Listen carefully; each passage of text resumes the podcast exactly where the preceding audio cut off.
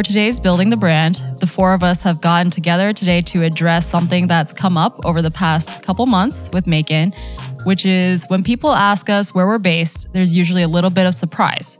You know, why aren't you based in New York or LA? It doesn't really make sense to people to find out we're an Asia based publication. So, Elphick, Cody, Nate, and myself, Charisse, wanted to talk honestly about the pros and cons of being located in Hong Kong. Nathan, do you want to start and sort of talk about the practical reasons why Hong Kong makes sense? Yeah, absolutely. First off, so this location is, you know, obviously very close to China.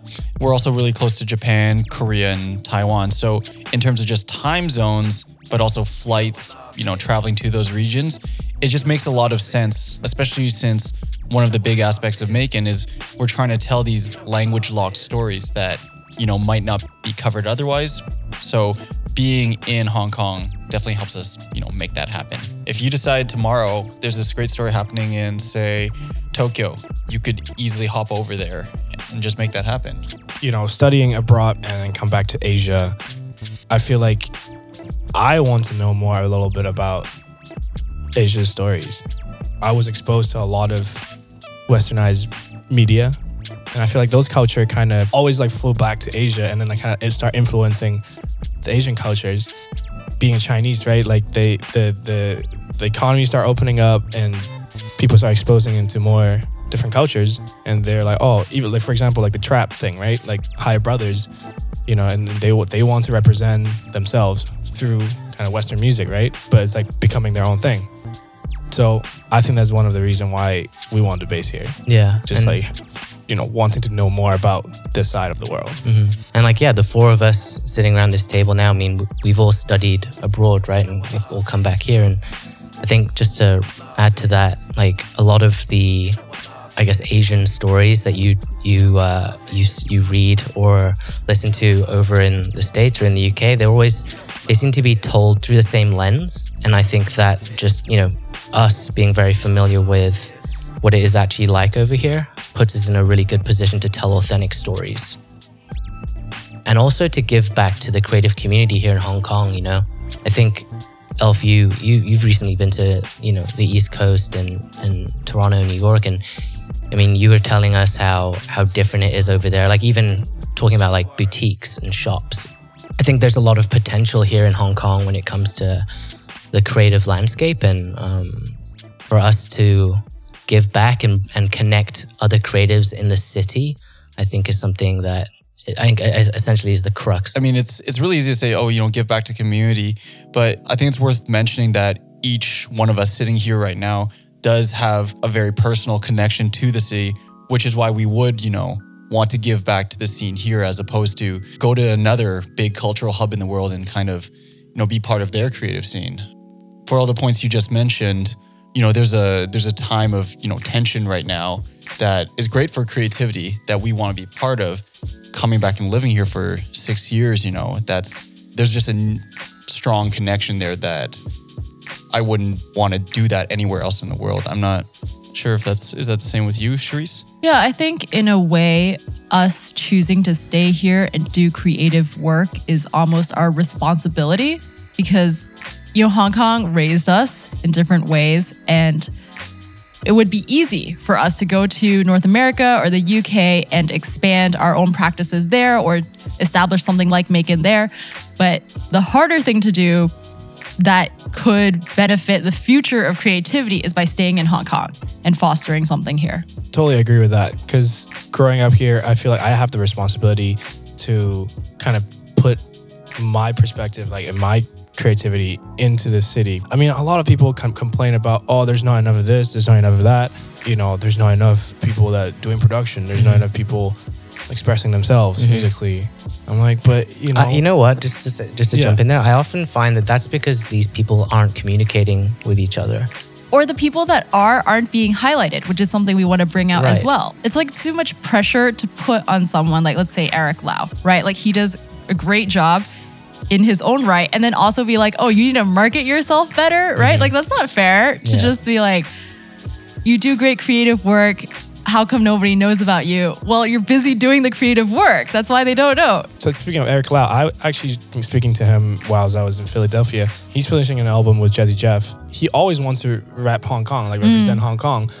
I mean, wherever he is, like you know, even though he's based in London, he always say like, you know, oh, I'm I'm from Hong Kong, but there's just always lack of this representative, you know, or Yeah. communication that's like, hey, we're, we're the work is like growing from here. But in fact, there are a lot. You know, where we're based here in Tai Kok Tsui, Mhm.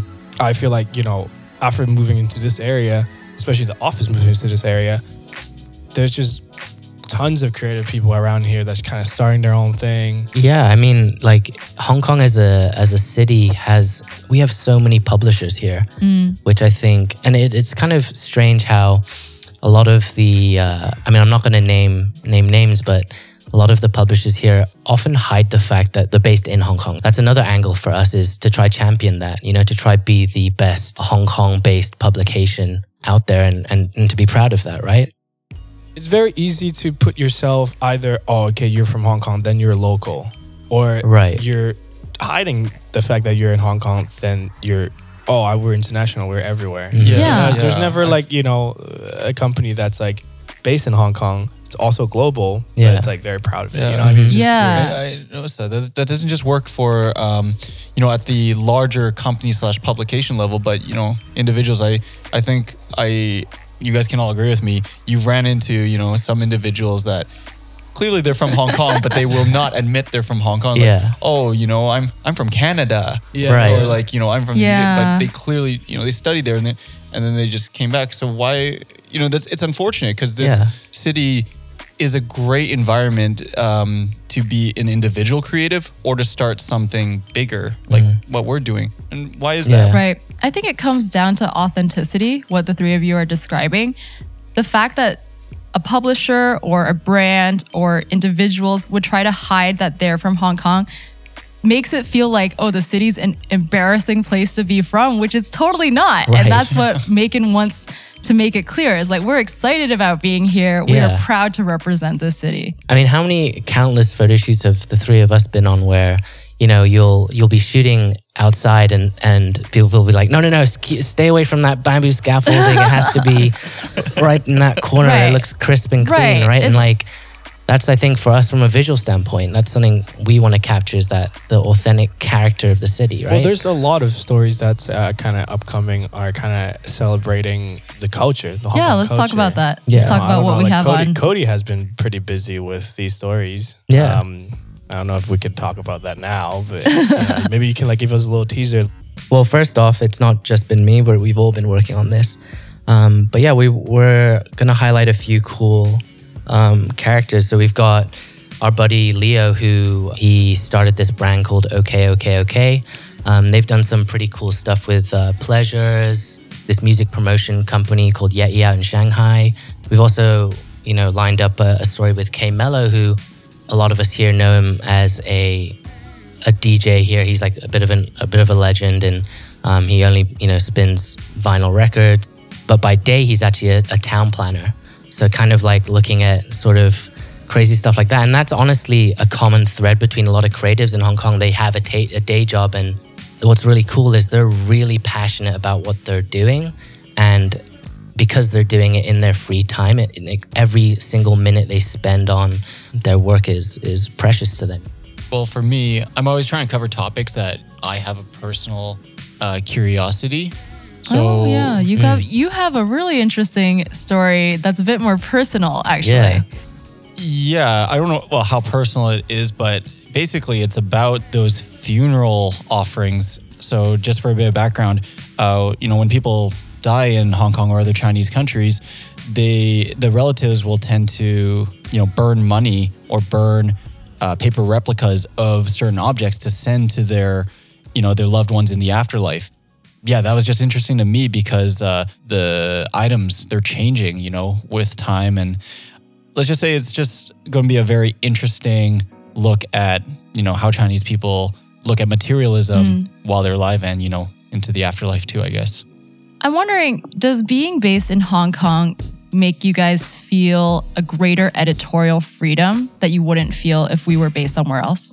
we talked about this earlier, Nate. Like, you know, Hong Kong's the, with this whole uh, political thing that's going on with China. You know, a lot of a lot of the the stuff you see in the local headlines. You know how Hong Kong's media is you know slowly sliding down the rankings, and how censorship is is a, is a hot topic right now. But I think as as an independent publisher, I don't. I mean, I don't know about you guys, but I don't feel any pressure to voice our opinion on something. I wonder if being a Hong Kong based publication frees us from expectations of an LA or New York based brand. I, I'm just curious. Like, uh, actually jumping off of what uh, Cody said, you know, I think we're in a really good position because as a startup, we don't have to pigeonhole ourselves because of our name. Because as of now, we're we're still relatively new, but we're also you know dropping ourselves in a region of the world where you know it's very international. So as an English language publication, first and foremost, that's great. And then of course socially or politically, we're uh, Hong Kong's still very uh, liberal.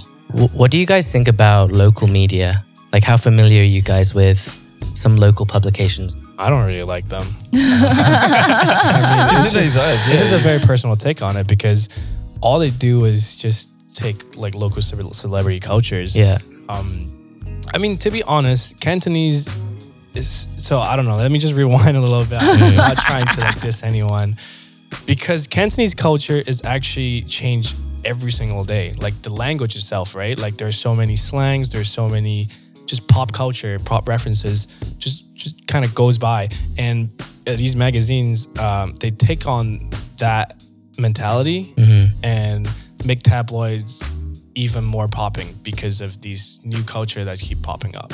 Yeah, I think it's those those sorts of platforms that are, I think, experiencing issues with you know freedom and things like that. But the reason I asked was, you know, recently I went over um, to Twemco's office. we got to back up a sec. Twemco is a clock brand. Right, right. They produce these amazing uh, date and time. like flip clocks. Yes. Yeah. All right, Um, continue. Yeah, it was just funny. I basically offered her free press and like any, any previous experience I've had with that, you know, everyone's jumped at that opportunity. Um, and she just didn't want to know us. She was like, I mean, "We already did it. We already did, like, Right, right. She's like, oh yeah, look at the pamphlet. And so like us having to fight for that story I and trying to persuade someone who, I mean, she didn't speak any English, so you can imagine how She totally understands. it. but yeah, no, I think that's that's sort of interesting. Like how I could kind of sense that she she's obviously you know dealt with local media and she's probably you know had to jump through the same hoops and she's probably tired of doing the same things, answering the same questions. And I think that's where we come in. You know, we sort of look at things completely different. We're starting from scratch. We have no idea how local press has covered certain topics that we're interested in, um, and I think that's that's a good thing. I think we come at things from a genuine, I hope this doesn't sound too highbrow, global perspective because the four of us and everyone else on the team has a complete mixed background of places we grew up, where we studied. And so we genuinely just want to share whatever is creative and exciting happening in any part of the world, Exactly. including Hong Kong, including North America, anywhere else, APAC, Europe, etc Yeah, that's a good point. you know, Elf mentioned this earlier. When I grew up, I got like a North American perspective of North American media mm. while based in Hong Kong. Right. Right. So it's kind of like this is our chance to shine our global slash Hong Kong perspective on North America itself. Okay. Let's do some future forecasting. Maekan stays based in Hong Kong for the next five years. What would you like to see us do for this city? To attract more high level creatives to the city Okay. and for these high level creatives to you know interact and give back to the community mm. i think that's key I think we can be a glue for people who are currently here, you know, so they stay here, they don't leave.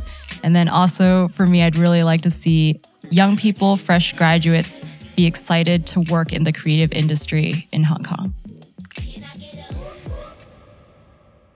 I think that's a good place to end things for the day. I'm Charisse. I also do the podcast Making It Up with Eugene Kan, and that's available on iTunes and wherever you listen to podcasts. i'm cody editor of Maekan I'm Elphick, sound engineer. And I'm Nate, also an editor at Maekan. And this has been Building the Brand.